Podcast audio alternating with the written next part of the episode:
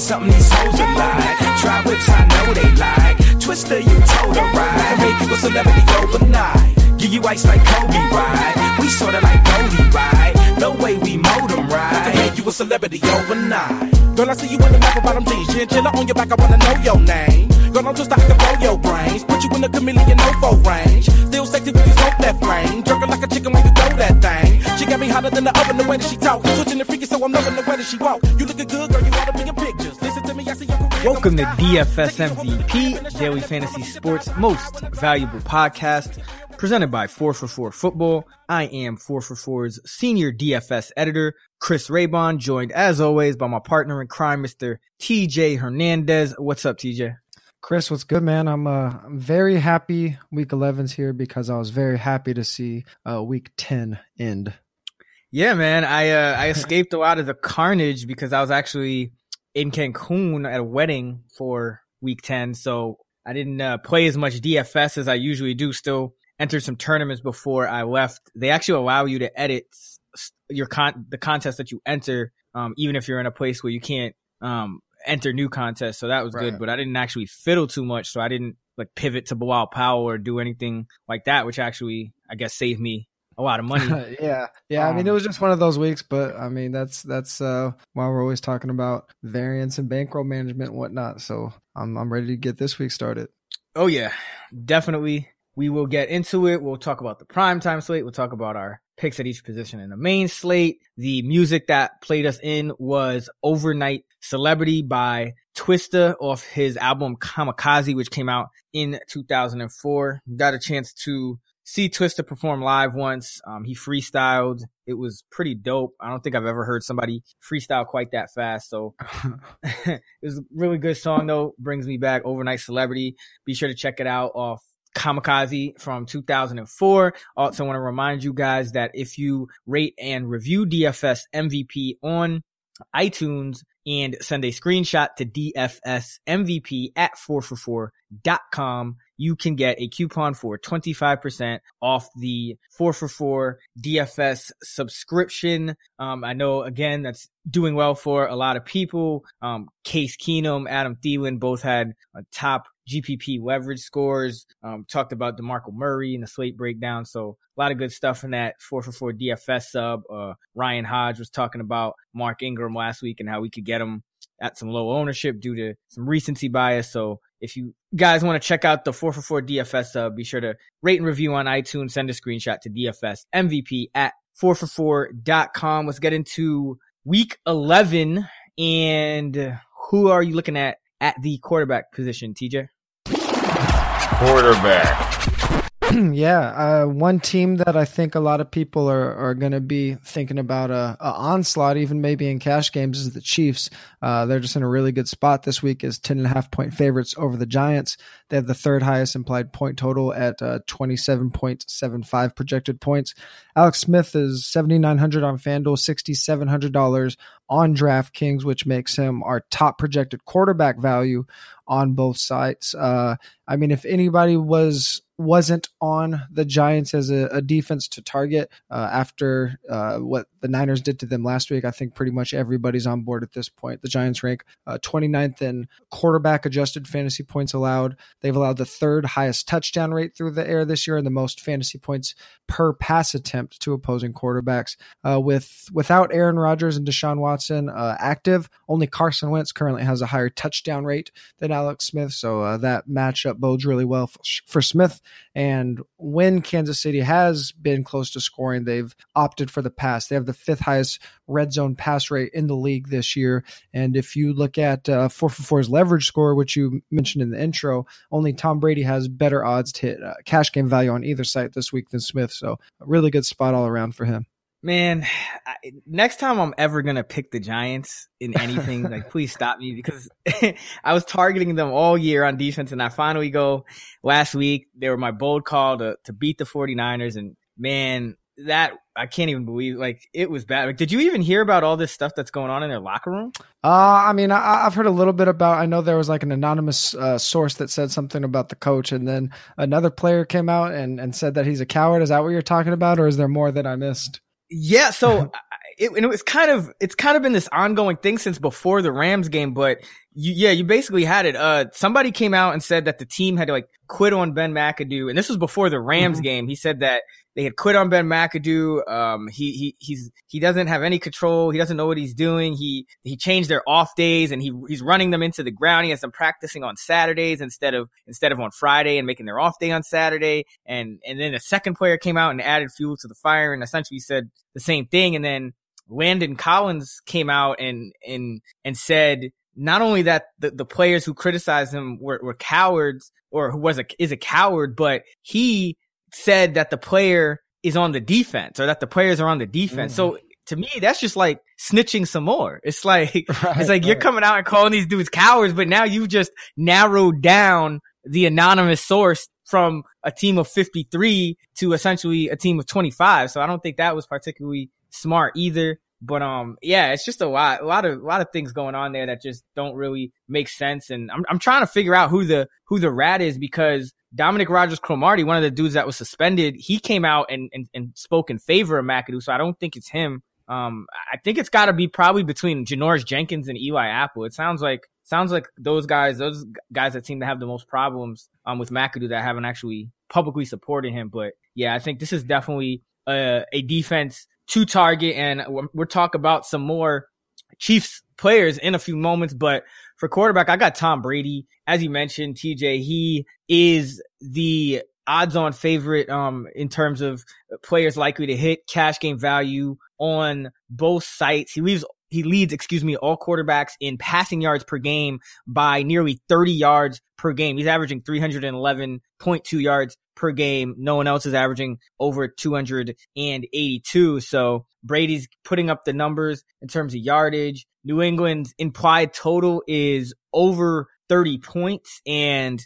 as I wrote about in my daily fantasy playbook quarterback edition article earlier in the summer, implied points is one of the most strongly correlated stats to quarterback fantasy production that we have that is available to us before the game starts the Oakland Raiders defense been struggling all season long. They ranked 28th in schedule adjusted fantasy points allowed to the quarterback position. Brady's second in the league, tied for second in the league with 19 passing touchdowns. So should be a smash spot for Brady. He's got uh, another weapon in Martellus Bennett now, who seems to be resurrected. Dwayne Allen finally made an appearance last week. We saw all the running backs catching passes.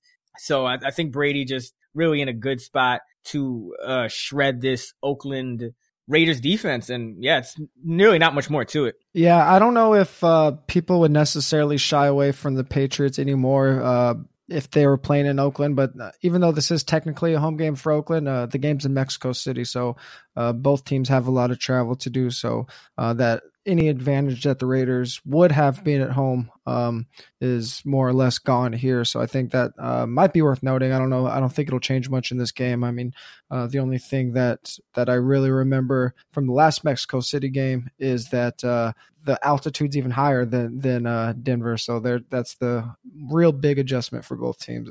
The conditioning a little bit. That's a good point because in, in in situations like that, when teams kind of have to travel and you know un un kind of familiar circumstances, I like mm-hmm. to go with the team that's uh, the better coach team, and I think the sure. Patriots are usually going to be um, the better coach team in, in any situation, pretty much. So um, that's a good point. Yeah, definitely. So we'll go ahead and, and move on to running back. Running back. This is a really interesting week for running back because we don't have a lot of players that that check all the boxes. We have some uh some of the guys that were more consistent uh earlier in the year, losing some playing time. We don't have any of the the top guys really in great matchups.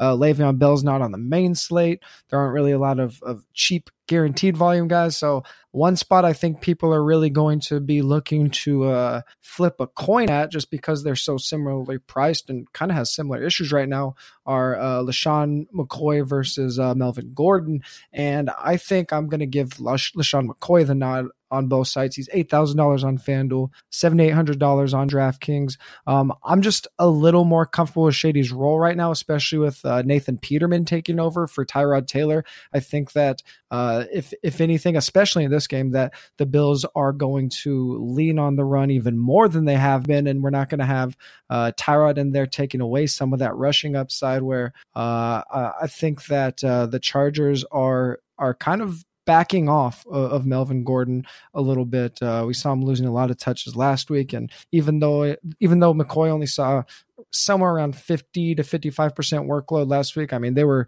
they were getting blown blown out by the Saints, so you can take that with a grain of salt a little bit. Uh, Chargers are one of those funnel defenses that we've been talking about a lot over the past few weeks. They were ninth in quarterback adjusted fantasy points allowed, but 27th versus running backs. Uh, only the 49ers have allowed more rush yards than the Chargers, and the Niners have played an extra game. So uh, just just really good spot. Chargers are one of five teams to allow three 100 yard rushers this season, and like I said, I think the Bills just get back to really uh, heavy run offense with McCoy featured uh, and finally performing better than he has the last couple of weeks. Yeah, Melvin Gordon, it's just been tough for him with, you know, on early downs, they like to give him the ball, but he hasn't really been producing. I don't know if it's the offensive line or what, because Ekeler is a little more shifty. He's been having more success in there in terms of the overall efficiency. So um, I do I do think there is definitely some concern with Melvin Gordon. Uh, Kareem Hunt is the running back I'm going with. Again, talked about how much we love this spot for the Kansas City Chiefs. The New York Giants are down there now at 26th in schedule adjusted fantasy points allowed. Two running backs. Hunt's salary on DraftKings is the lowest it's been since week three. And on FanDuel, it's only been lower one time since week three. So it's a little bit of a buy low on Hunt. He's 8K on DraftKings and 8.6K on FanDuel.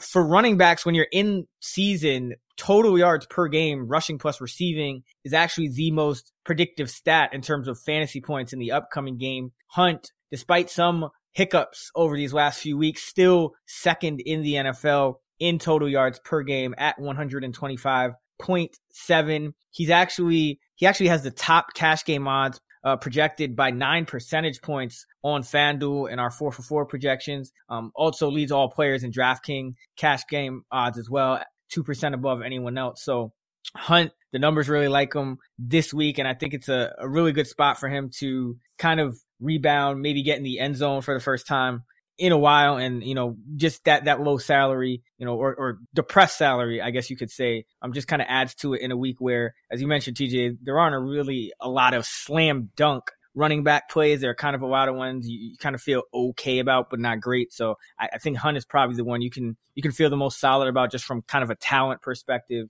I mean we know that after last week where or, or last game where he got single digit carries, Andy Reid's probably going to make a concerted effort to get him a little bit more involved in the. Yeah, the I, I, wanted to ask you about that because I, I think uh, probably it won't come into play as much as if there were. Um, other running backs in good spots that like there just aren't that many so i don't think hunt's ownership will be driven down but uh, in in a normal week we might see people shine away from him because he only saw 54% of the snaps in that game. Now uh, a lot of that had to do with game flow. Uh, once uh, kansas city got down we just saw west take over uh, quite a bit in the second half. Do you think that was uh, just a hiccup? I mean the, the four previous games over 70% snap share that's always going to be top four or five among any running backs really. Uh, do you have any concerns about that at all no, I mean, Hunt was kind of always, he was you know, Charcandrick West has been mm-hmm. involved all year as the third down back. Um, I, I do think, you know, it's just some kind of natural variance,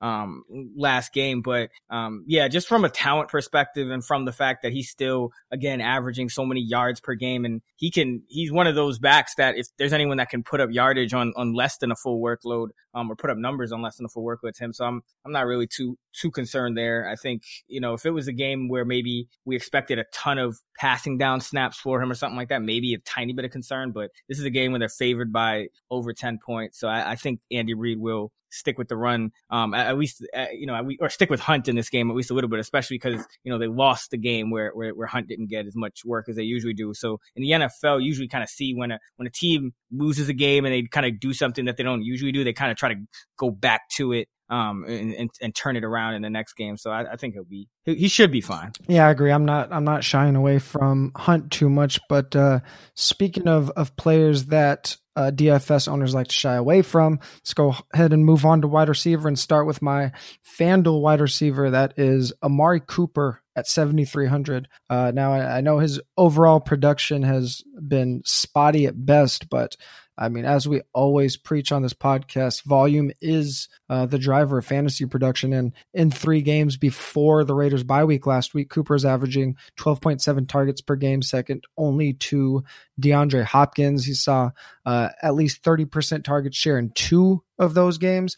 And I mean, now on the season, he's on par with Crabtree for uh, red zone targets. Both of them only have six, but the, the big tiebreaker with Crabtree uh, versus Cooper was always that dominant red zone work, especially on FanDuel. And now Crabtree just isn't dominating there. So I think a lot of people, uh, I talked about flipping coins between the running backs. I think a lot of people are going to be flipping coins between uh, Cooper and Crabtree in a game that uh, looks like it, it's going to be a shootout. Raiders are six and a half point underdogs, but the over under is so high that the Raiders still have a respectable team total and uh, they should be throwing quite a bit. New England has obviously been very vulnerable uh, versus the past this year, 29th in wide receiver adjusted fantasy points allowed, second most yards allowed to wide receivers, and they rank in the bottom 10 in uh, touchdown rate allowed through the air. Like I said, uh, even if uh, even if they weren't in a game where they're underdogs and looking to be in a pass heavy game script, Oakland now has the sixth highest neutral pass rate on the season, so uh, we know they're going to throw a lot. And I'm I'm just going to trust that volume with Cooper. Uh, he's projected as, as, a top three value, and uh, I mean if, if it comes back to bite me, then so be it. That's a process that I'm I'm willing to follow. And kind of on on the same note, moving over to uh, DraftKings, DeAndre Hopkins is sixty one hundred dollars nobody's been better in terms of targets, target share, uh, red zone target share. He's ever since Tom Savages came in, it's it's actually been as good as as that first week. He's seen 30 targets in two games uh, with Savage under center, and I know he's going to be shadowed by Patrick Peterson, but somebody that's seen that kind of volume priced as the wide receiver 15 on the main slate. Um, again, I, I, think I'm willing to take that risk down at $6,100. Uh, he's, he's our top projected value on both sites, actually, at wide receiver. So, uh, two players that I'm really just going to be relying on volume, but uh, obviously a little bit uh, wider range of outcomes than you might be used to with uh, players seeing this type of volume.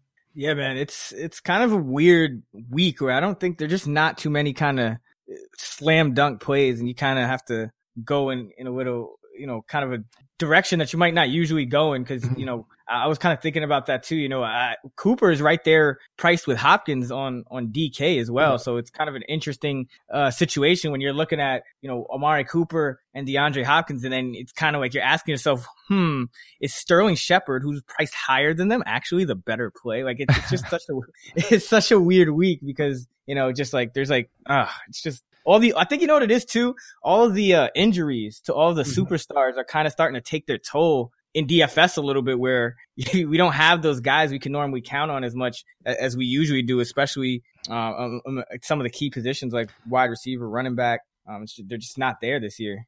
Wide receiver. Yeah, I mean, I, I, think especially with wide receivers, one spots that I, I do like to attack are where we have these uh, fundamental drivers of fantasy success, such as targets, and people still want to ignore it. One like for Cooper, uh, he just hasn't been that great, and Hopkins, uh, he's in a tough matchup. But I mean, going back to last year, some of that you can ignore if it's if they're really really low quality targets. But I mean, Cooper's not getting low quality targets from Carr, and even though Hopkins has Savage, we we now have a two game sample size of him being able to produce with those targets. So I, I think it's probably a, a risk worth taking this week. Yeah, the one thing I, I think I talked about this about Savage is I think people you know, he's not Brock Osweiler. Like, yes, he's mm-hmm. definitely not Deshaun Watson, but Brock Osweiler was just such a low level quarterback or, or in that offense anyway, because he's had a little bit better success at getting numbers for the receivers in Denver. But in that Bill O'Brien offense, Brock Osweiler just did not could not handle it. And he really kind of drove down the offensive production of Hopkins, but it's not necessarily been the case, at least through two games uh, so far this season. For for me on DK, I'll go with the guy I just mentioned, Sterling Shepard. Um, I, I, do like his uh, his he's 6300, so he, he's actually more expensive than Hopkins and Cooper, but he's had nine and 13 targets in the two games since he's come back from injury, and, and Marshall and Odell Beckham have been out. So I do like the volume for him as well. And I like the matchup. Kansas City 31st and schedule adjusted fantasy points allowed to the wide receiver position. I think Shepard's going to stay involved all year long. He runs some high percentage routes. He can run, he can get downfield if they really need him to. And, you know, he can move around the formation. So I don't think I'll see too much of Peters. And um, yeah, just a good spot overall for for, for Shepard. Played 100% of the snaps in his last game, and that's actually noticeable notable because a lot of wide receivers do not play every snap of the game. Even some of the best wide receivers, like you look at Julio Jones and guys like that, those guys are usually, you know, on the bench for, for 10, 20, sometimes even 30% of the snaps. So, um, I like Shepard just for his role, his usage. Giants will probably be down in this game. So you can benefit from some of those opposing pass game correlations with Alex Smith and Travis Kelce, who we'll get to shortly. So Sterling Shepard, DraftKings like him, even though he's priced a little higher than some of the um, stud wideouts. And on FanDuel, DeVante Parker, he's down at 6,200 and Parker has actually hit 66 yards or more in every game that he's finished this season. Uh, I think I mentioned this before, but every time I see him on the field, he's really pops off the tape, pops off the screen. Um, he hasn't had a huge monster blow up game, but he has been consistent in terms of his yardage. He does get some downfield targets and he, he has the talent and he's going against the Tampa Bay defense that's ranked dead last in schedule adjusted fantasy points allowed to the wide receiver position. And he also benefits a little bit from the fact that since Miami traded Jay Ajayi, they've gone a little more uh, pass heavy. They've not been so focused on kind of just handing Ajayi the ball and running him into a wall. Even in the first half of games, Miami is passing on 62% of their plays since they traded Ajayi compared to 57% before. And overall, um, 70% pass um, compared to 61% with Ajayi. Now, a lot of that in the second half is just due to the fact that they have been trailing in games. But I mentioned even in the first half, they're going more pass heavy. And I think that will benefit Parker. I think eventually we're going to see kind of a blow up game for him where he puts up over 100 and a touchdown. And I think this could be the week given the weakness of the Tampa Bay pass coverage unit, uh, pretty much all year. Yeah, I, I like both of these picks a lot because um, they highlight an aspect of uh, target share and, and how a team spreads out its passing offense that I like to focus on. We've talked a lot about, and that's the the concentration of the passing offense. And uh, I mean, people always want to look at individual players' target share, but uh, obviously there can be a little bit of risk in, in, looking at a team because if for some reason all of a sudden that that top wide receiver uh, kind of has an off game, think about like DeAndre Hopkins versus uh, the Patriots uh, earlier in the season. You really don't know where the ball's going to go, but if you have these uh, these offenses that just really zero in on two guys, even if one is a little bit off, we know where it's going to go. And and uh, kind of the the prime examples of that this year have been uh, the Dolphins with Parker and um, Landry. Uh, of course, the Broncos have been like that way for quite a few years with TT and, and Sanders. And then, curiously enough, um, Antonio Brown and Le'Veon Bell have been up top in terms of combined target share. But uh, people probably don't realize how much Sterling Shepard and Evan Engram have uh, combined for for their target share of the team. Uh, I, I, tweeted about it last week. The reason I, I, liked both of them is because they combined for uh, fifty percent of the targets in in Sterling Shepard's first game back from injury, and then uh, last week they combined for sixty percent. So those concentrated passing offenses are always ones that I really like to target, even if uh, the team isn't necessarily great. Yeah, I mean, if I had Robert Roger Lewis and Tavarres King and all these dudes, I would only be throwing to Shepard and yeah, exactly. Like, I don't think I think Eli Manning's just like, oh my god, get me out! Of, like it's crazy. Like everyone wants him out of here, and and he probably is not feeling mm-hmm. great about being on the field either. Just oh, no Odell Beckham, no Marshall. It's it's rough out there. Yeah, I w- I would be curious to see if you can find a sports book that's laying uh, odds on on Eli Manning. Eli Manning finishing his career as a Giant. Find that bet somewhere. I, I don't. I don't know if like. I can't, it's almost like I can't see him trading him. Like I, I almost see. I almost think he'd like retire if if if he was about to get Right. traded or something like that. But yeah, that would be that would be interesting. Yeah, it's a weird it's a weird situation uh, overall, but but yeah, I, I really like the the that crop of wide receivers going into this week. Uh, jumping ahead to tight end, Tight end. uh, kind of. I mean, this has pretty much been the case all season at tight end. It's been uh, the really expensive tight ends. I wrote about this last week in, tight end and slate breakdown, and then uh, kind of not a lot of value in, at a position we like to punt. So if you if you are looking for a punt spot this week, uh, I'm okay with Tyler Kroft, especially on DraftKings. He's 5,300 on FanDuel, where where the pricing's a little more compacted at the position, but on DraftKings, all the way down at 2,900, he's a he's a really good value. Actually, our top uh, projected value at the position. Keep going back to that that funnel uh, defense if you could find it, and the Broncos, who who Cincinnati's facing this week, ranks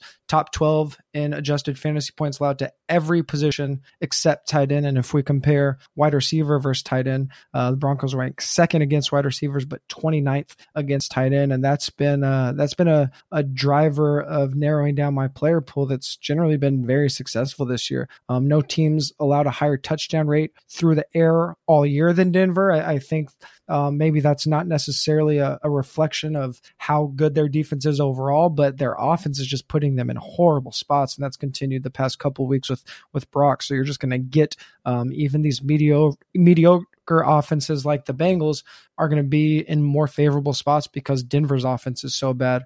Um, in terms of chances of hitting cash game value on DraftKings, Kroft ranks third among all tight ends. So uh, again, a guy that uh, you're not going to feel is very comfortable with. But if you are punting a position, we've talked about it plenty before. Punting tight end is a really good spot to choose. Yeah, I like that. I, when you're making lineups on DraftKings in cash games anyway, the lineups just fit together a lot better when you go Tyler Kroft instead of the guy I want to talk about, Travis Kelce, who's up there at 7,300 on DraftKings, 7,500 on FanDuel now. He he does have the top cash game ads on DraftKings by over nine by nine percentage points, um, and the top on FanDuel at tight end by six percentage points. So he is a very safe play. Um, and, and I do, I do like him a lot, but it's just lineup construction in DraftKings cash. Um, it is a little tough to get up to him. Um, but it is worth noting on the flip side that Kelce does have the third highest cash game odds of any player at any position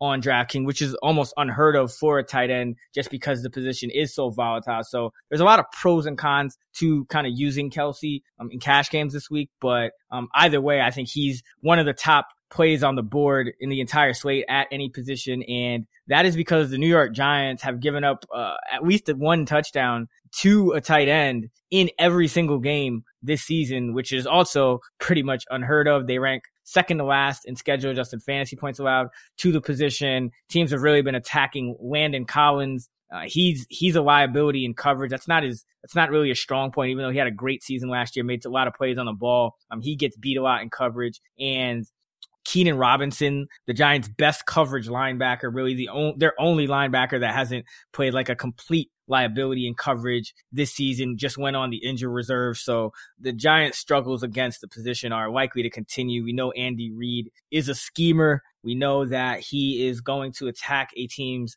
weakness, and Travis Kelce seems like another one of those games where uh, just a smash spot for him in week number 11. Yeah, I mean, uh, if my guy, if my guy Garrett Celek could go off against the Giants, then uh, I gotta love me some Kelce. Like it's everyone. It's it's literally it's everyone. if you're a tight end, you're going off against the Giants. Uh, who you got a kicker? Kicker. Uh, kicker, uh, Nick Novak at forty five hundred dollars. He, he's in a good spot as a four and a half point home favorite with a uh, pretty respectable twenty four point implied total. Uh, again, we haven't had a lot of uh, opportunities to go all the way down at kicker this year, but uh, that that price saving this week I think is going to be extra valuable. And uh, one thing that kind of nudges me towards Novak over some of the other guys there. There's six games this week that could have serious win concerns. So uh, definitely for your your passing games and your kickers, be sure to check those out. This game's in LA, so should be good weather. If you can find a, a in indoor game, uh, that might give you the edge this week over some of the kickers that might have better uh, Vegas indicators right. for and, success. You know, I know there is a correlation between you know implied total and uh, and kicking points, but you also find that a lot of the, the, the best kickers in a given week, it's not necessarily, you know, always the team with the highest implied total. A lot of times it's those teams with kind of those mediocre implied totals, you know, those between, you know, 21 and say, or mm-hmm. 22 and, and, and 24, just because, you know, those are the kind of teams where you're kind of expecting, you know, that, that they don't score quite as many touchdowns, um, even if, even if they do have the advantage overall in the game on offense over the opposing defense. So uh, I have no problem with Novak. And actually, if you're playing on FanDuel, um, I would strongly consider stacking him with the Chargers defense. They are 4,300 sure. on FanDuel, 3K on DraftKings, and they're going up against Nathan Peterman. You met, talked about him earlier in his first start. He'll be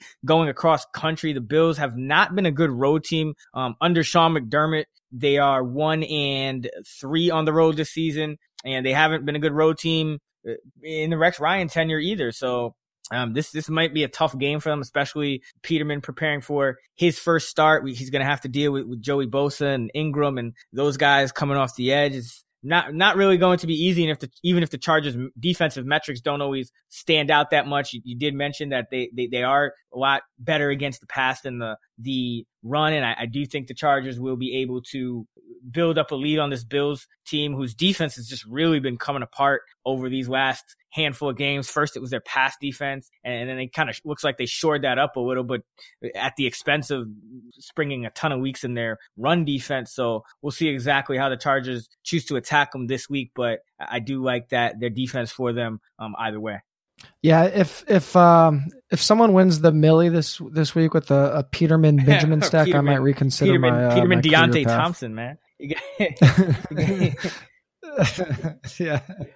No, All right, let's I, I get really right like into our really prime time slate breakdown. We got the Philadelphia Eagles traveling to Dallas for a key game for the Cowboys. Anyway, uh, if they want to have any chance of kind of staying a, afloat in this NFC playoff picture, the Cowboys are three and a half point underdogs to the Eagles. The over under is 48, so that implied score is Eagles 25.75, Cowboys 22.25. And then we also have the Atlanta Falcons traveling to Seattle in another game with playoff implications. So it's going to be a really enjoyable primetime slate uh, just on a NFL fan level. I know there's been a lot of complaints this year about some of the primetime games and just some of the games in general, but this this should be a couple of good ones on Sunday and Monday night. Um, so look really looking forward to this, not just for DFS. The implied score for the Seahawks Atlanta game is Seattle 24, Atlanta 21. So two pretty evenly matched games and we ha- we do have the same pricing as we have for the main slate on the primetime slate.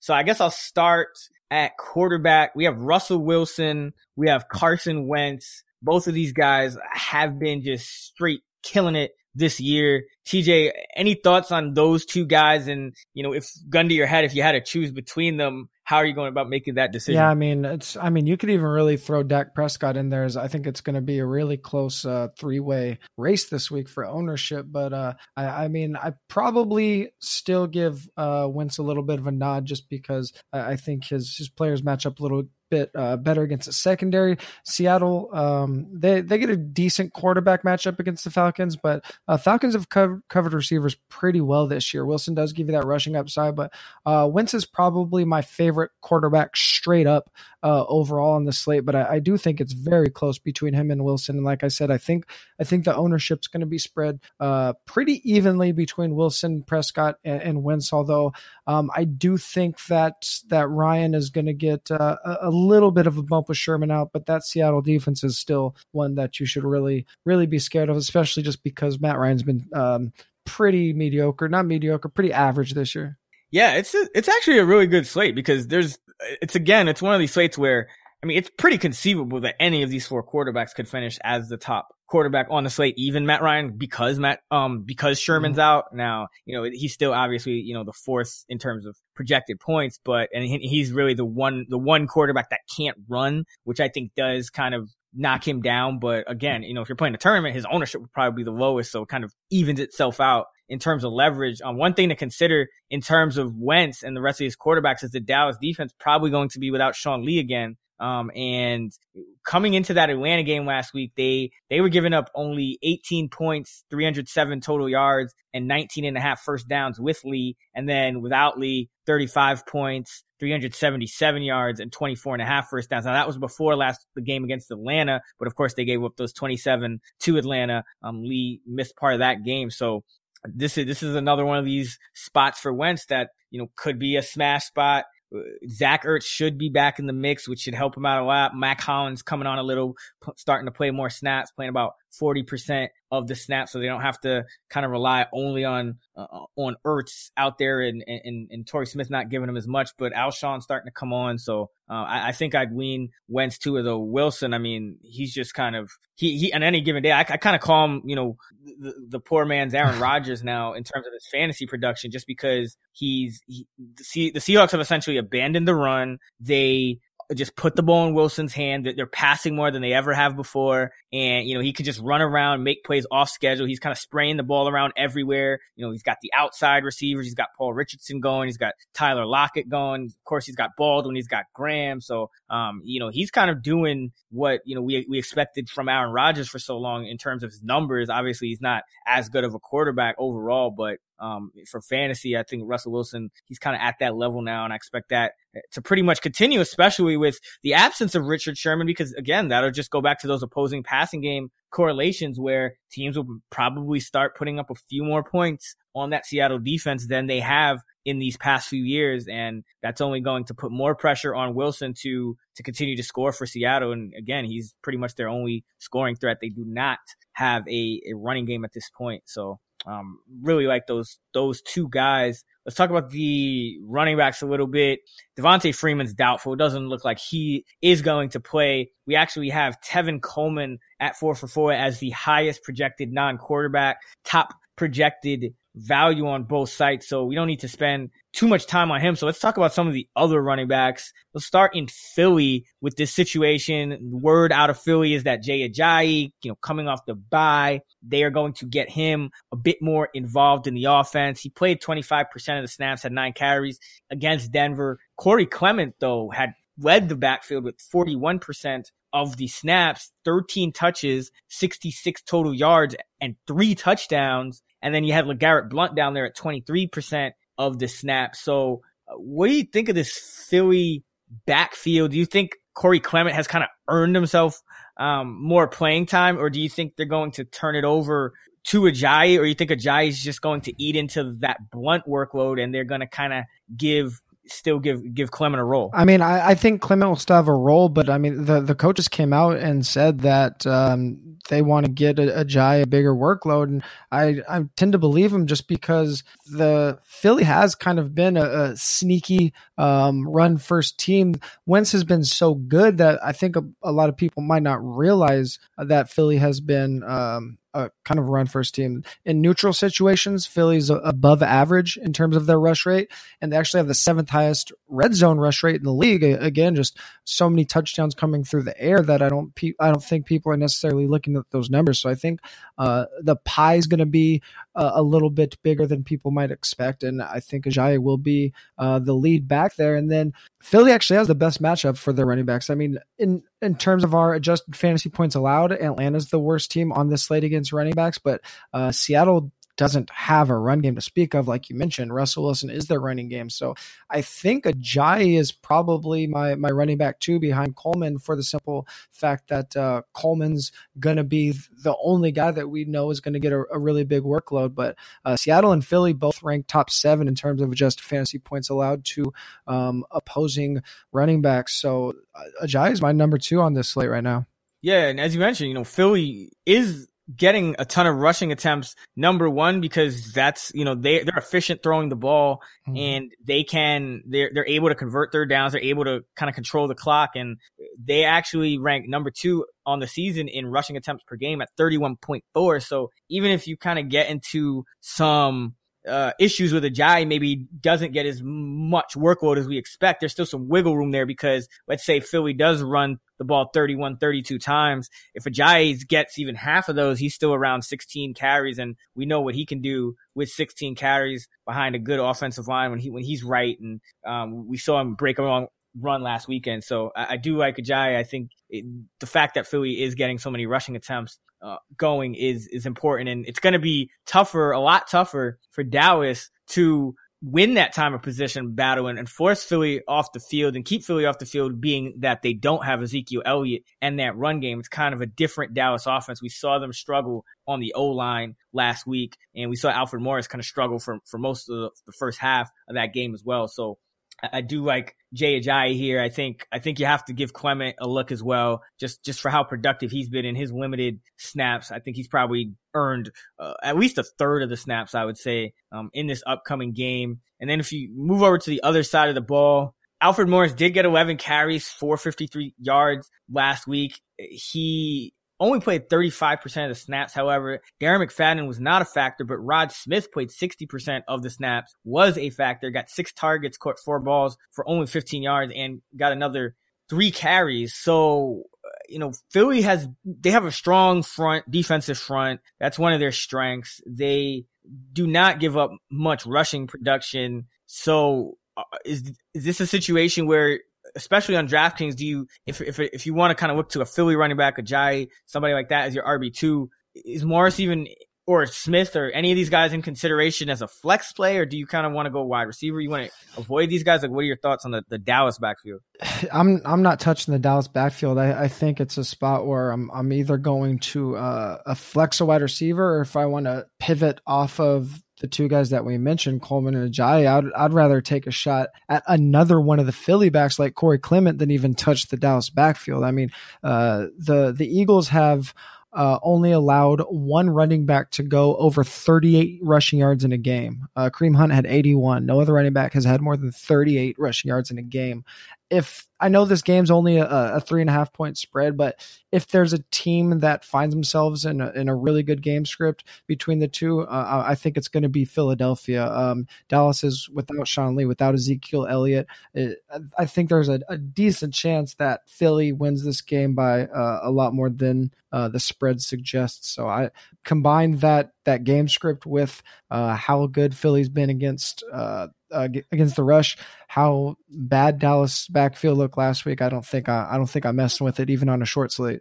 Yeah, Philly 17th in schedule just adjusted fancy points to quarterbacks, 21st, uh, 25th, excuse me, to wide receivers, 24th to tight ends, but fourth versus running backs. So running backs just a position where you don't really want to attack these Philadelphia Eagles again. I mentioned a strong, strong front seven. And I guess we should talk about, so what about a, uh, you know, we have, we have this Atlanta defense, you know, they're not particularly stout uh, against run, the run or against running backs. They rank 20th in PPR schedule adjusted fantasy points allowed, 14th in uh, standard fantasy points allowed. I almost think you have to look at standard a little more for Thomas Rawls only because he doesn't catch many passes, although he has caught two in each of the last two games. Um, for four, so he's got four catches for 43 yards over the last two games. In addition, he got nine carries against Washington, 10 against Arizona.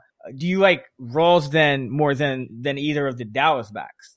Yeah, I mean, I I think you have to just for the this fact of what you mentioned, and I, I mean, again, Atlanta is the worst team against running backs on this slate, at least in terms of schedule adjusted fantasy points allowed. So, um, I mean, if if you're going to hope to luck box into touches in a good game script, it's it's much more likely going to be Rawls than um, than Dallas. I mean, it's it's going to be really risky because it's pretty clear how rough it's been to try to pinpoint what any Seattle back's going to do this week. But if it is going to happen, it's it's way more likely that it happens from Rawls than from any of the Cowboys backs. Yeah, and I mean, I think you might even have to throw uh, J.D. McKissic in there if you're talking about a tournament play, just mm-hmm. because he's averaging uh, about four four point four yards per carry on the season, almost nine point seven yards per catch. We know he has some explosiveness to him as well. We kind of saw it in week four against the Colts. Haven't seen it uh, as much since, but um, on a short slate like this, uh, if he breaks a long run, and he certainly has the speed to do so, if he break, breaks a long play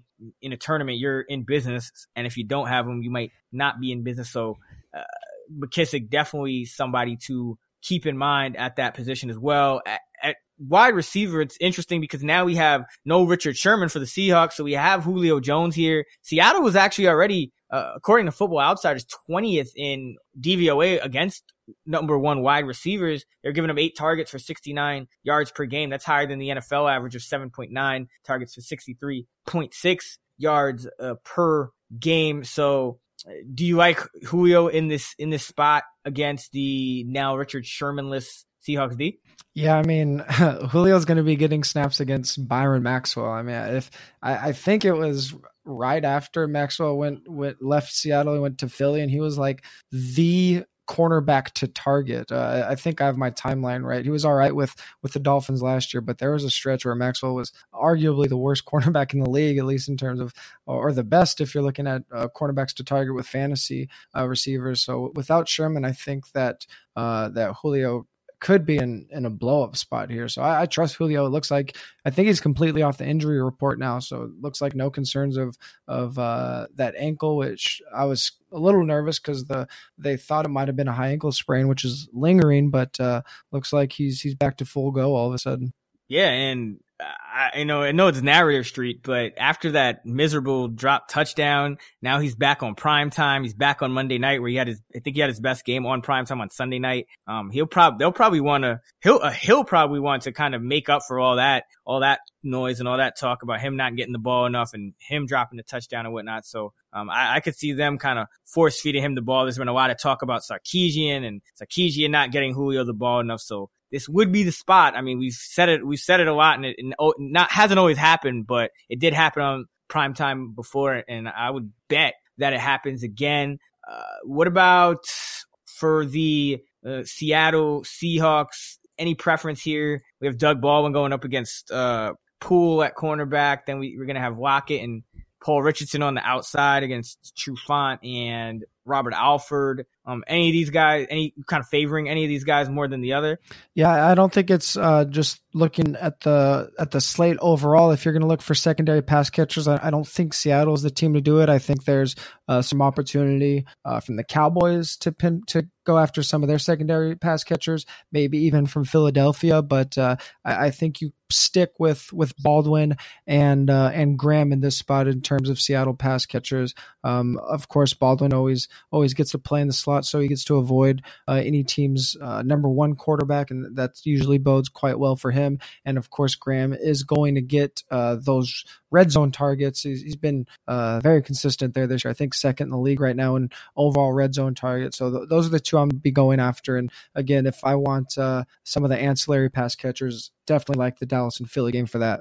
Um, it is worth noting the Falcons are number 30th in, D- in DVOA versus mm-hmm. number two wide receivers, according to Football Outsiders. So I wouldn't be surprised if you see, uh, I wouldn't be surprised to see Lockett or Richardson um, have a big game, especially if they kind of get into a, a more of a, sh- a shootout situation. On, on Dallas, uh, Terrance Williams, kind of the guy you're you're, you're yeah, I at, think or? so. I mean, the the best matchup in terms of uh, adjusted fantasy points allowed on this entire slate is Dallas versus uh, Dallas wide receivers versus Philadelphia. So um, that's actually the the wide receivers and tight ends against Eagles. That's the only spot where we have uh, a position ranked against defense in the the bottom ten in AFPA. Uh, so really good spots there, not only for uh, Terrance Williams, um, but also for uh, Jason Witten. So if you're if you're looking for someone that isn't the obvious guy to play, I like both of those players here because of the matchup.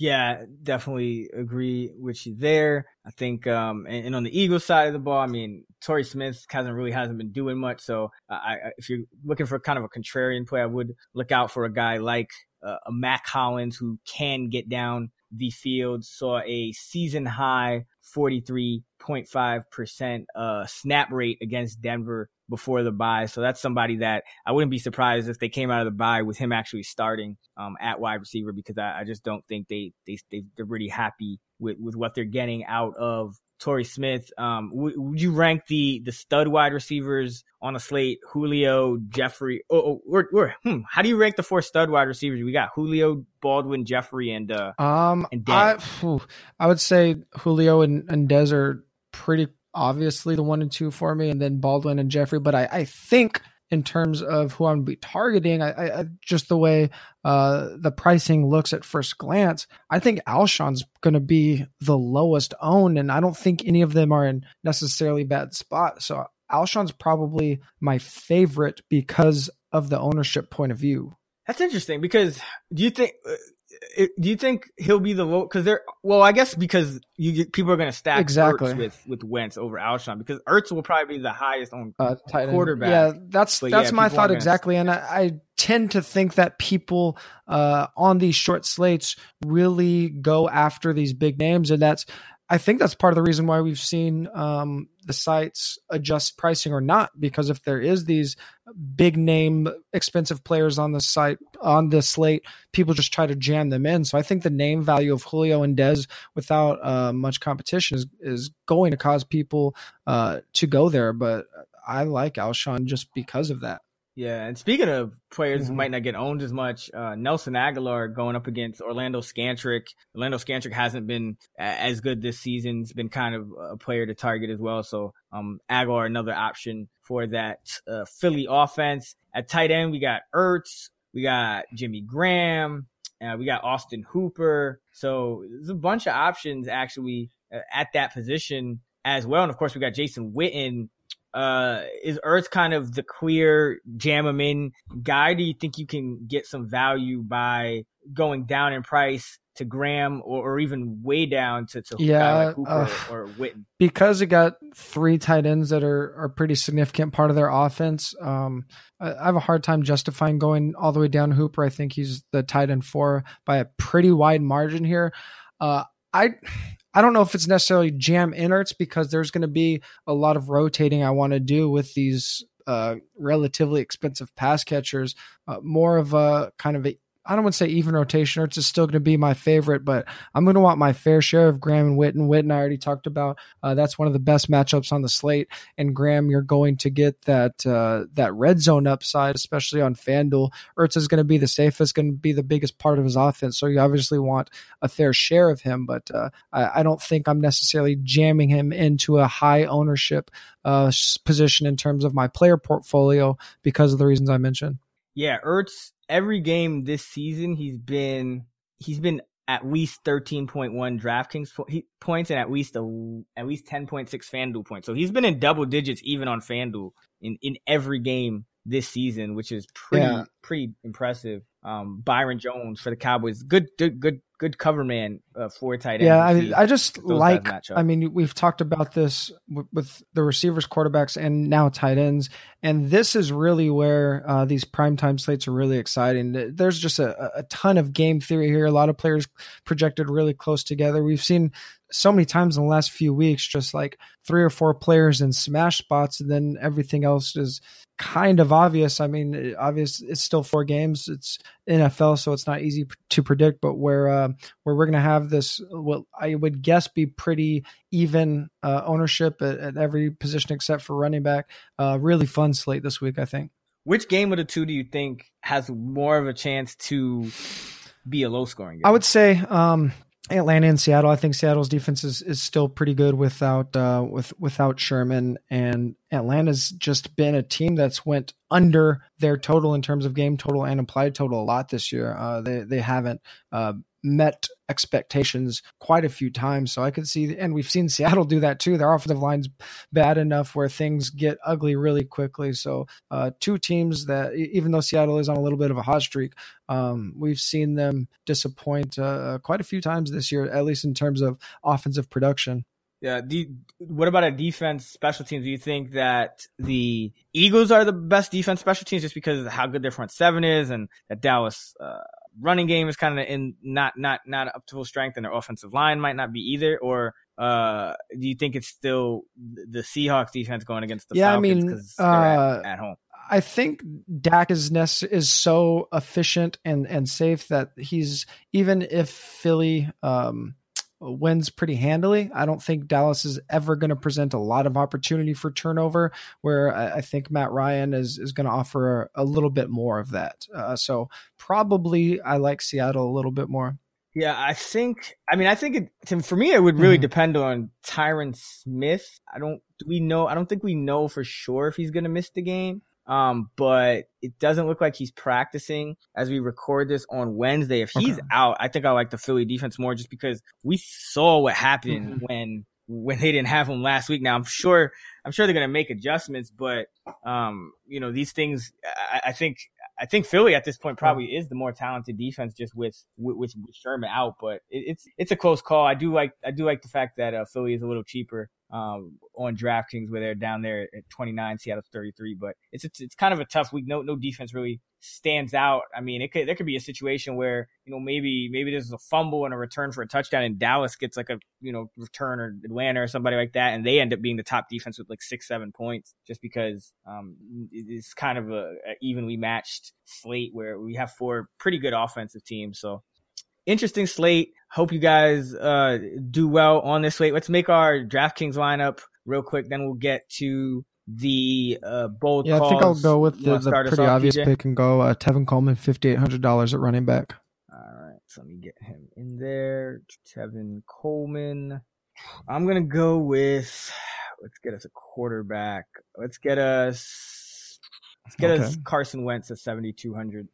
All right, so we got a 5285. Yeah, so that, with that's really going to be seven players. the driver of what we want to do. Um, I'm not going to make make our, our stacking decision on him yet. Uh, so I'll I'll wait to see how this shakes out a little bit, and I'll pick the defense. I'm gonna go with uh, I'll I'll go with my top defense, the Seahawks. All right. I'm going to stack Wentz with Okay, I I a little like contrarian play and go Mack Hollins at min price. So now we got 6140 with uh, two receivers, a running back, a tight end, and a Uh, that, I mean, this puts us in a- an interesting position because uh, we did mention we like Ajayi as the RB two, uh, and I really do like game stacking on these primetime slates, just because I, I think even though there's two games, people still get a little nervous to do the full game stack. So since we went uh, cheap wide receiver on that side, I'll go expensive wide receiver on the other side and throw Dez in there. All right. Now we got still at 6125 with a running back, a wide receiver, a tight end, and a flex. I'm going to go ahead and get Julio up in there at 7300.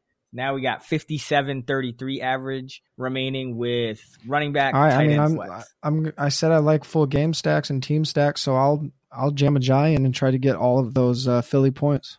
All right, so we already got the Wentz, Ajayi, uh, Mack Hollins stack. I will. All right, let's see. If, I think we might be Zach able to Ertz fit. that That'll leave us with fifty one hundred dollars of flex position. Um, I mean that still leaves a, a lot of the players on the board. Uh, we got Mohamed Sanu at forty nine hundred, Paul Richardson at forty seven hundred, um, Ter- uh, Terrance Williams at thirty eight hundred. You could flex a tight end. Jason a Witten's tight four thousand dollars. Um, I, I I like the upside of uh of the the wide receivers a little bit more. Um, I do want a piece of Seattle. Uh, you mentioned that wide receiver two stat against the Falcons. I'm gonna go with Paul Richardson here.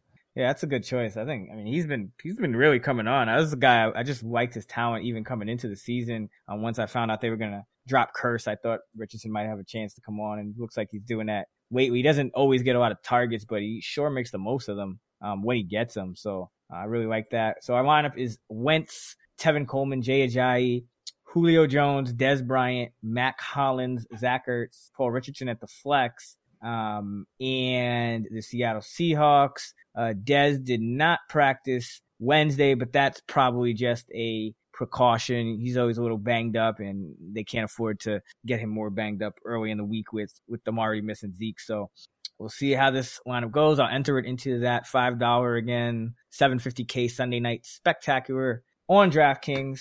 And uh, let's get into our bold calls. Yeah, I'm trying to keep a, a nice little hot streak game call going. got- I'm gonna go. I, I mentioned that there are some win concerns. Um, one game that could really be affected by that is Detroit at Chicago. Uh, Chicago's a, a three point home dog a lot of the bets are on Detroit, and uh, the line hasn't budged yet. I think 82% of the uh, bets on on Detroit with uh, no line movement yet. Uh, we know that Detroit's going to want to uh, pass the ball a lot, but if, if that win wreaks havoc and the game stays close, that kind of fits right into what Chicago wants to do: play good defense, run the ball, and uh, that could be exactly how that game flow goes. So I, I say Chicago pulls off the upset against Detroit. I like it.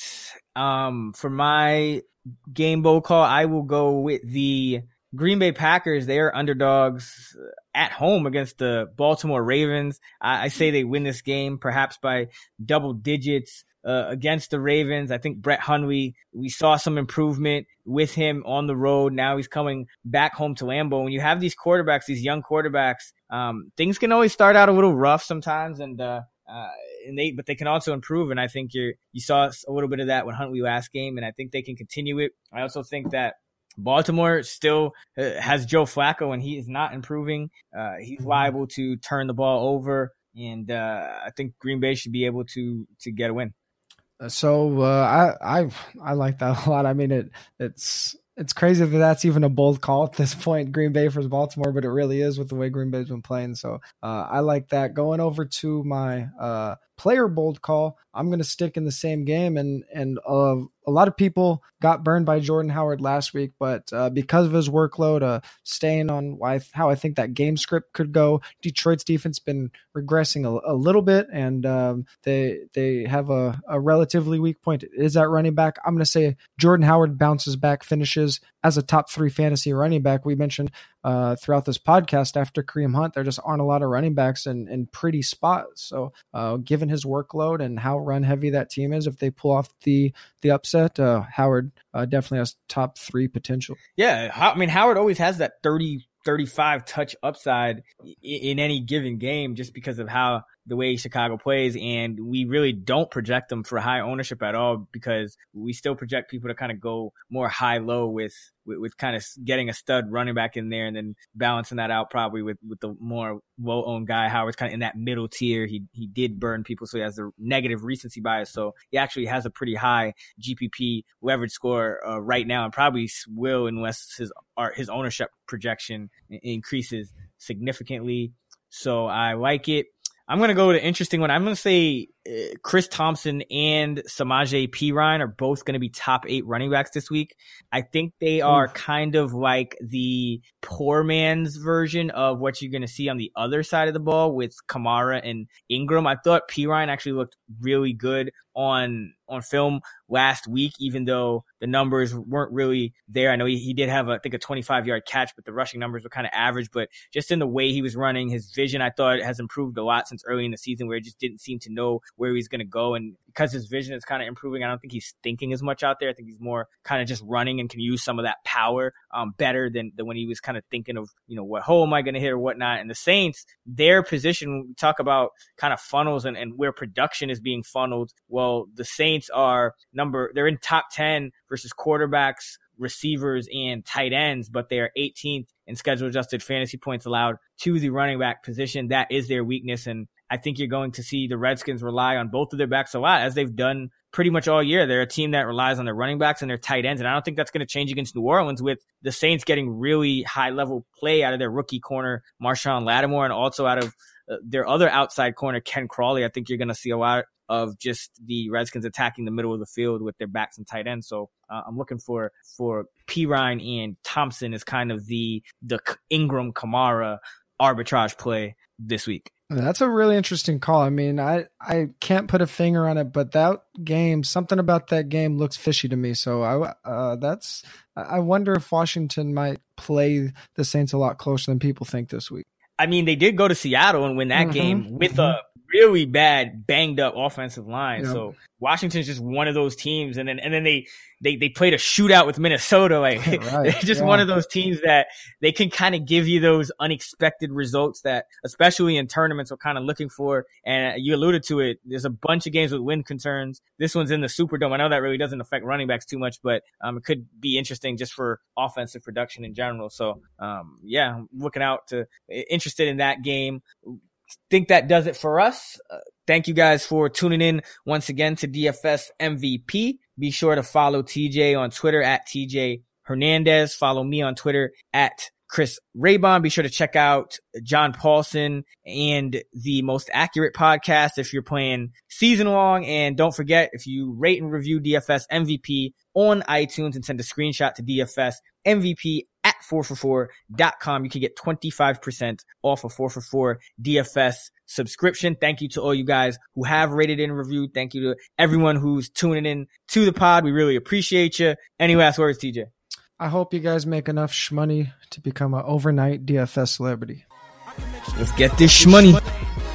Let me be your manager. Come make girl like I see you bored. Turn you to the queen that I see you for. Take you shopping on sprees and stores. I'ma get you to the MTV Awards. We about to do a show tonight. You looking good, girl, show you right. Take you places I know you like. I can make you a celebrity overnight. Come and girl, you can hang if you're bored. We can do plenty things plus more. I'm about to have you change in the stores. I can even get you to the Soul Train Awards. We about to do a show tonight. You looking good, girl, show you right. Take you places I know you like. I can make you a celebrity overnight.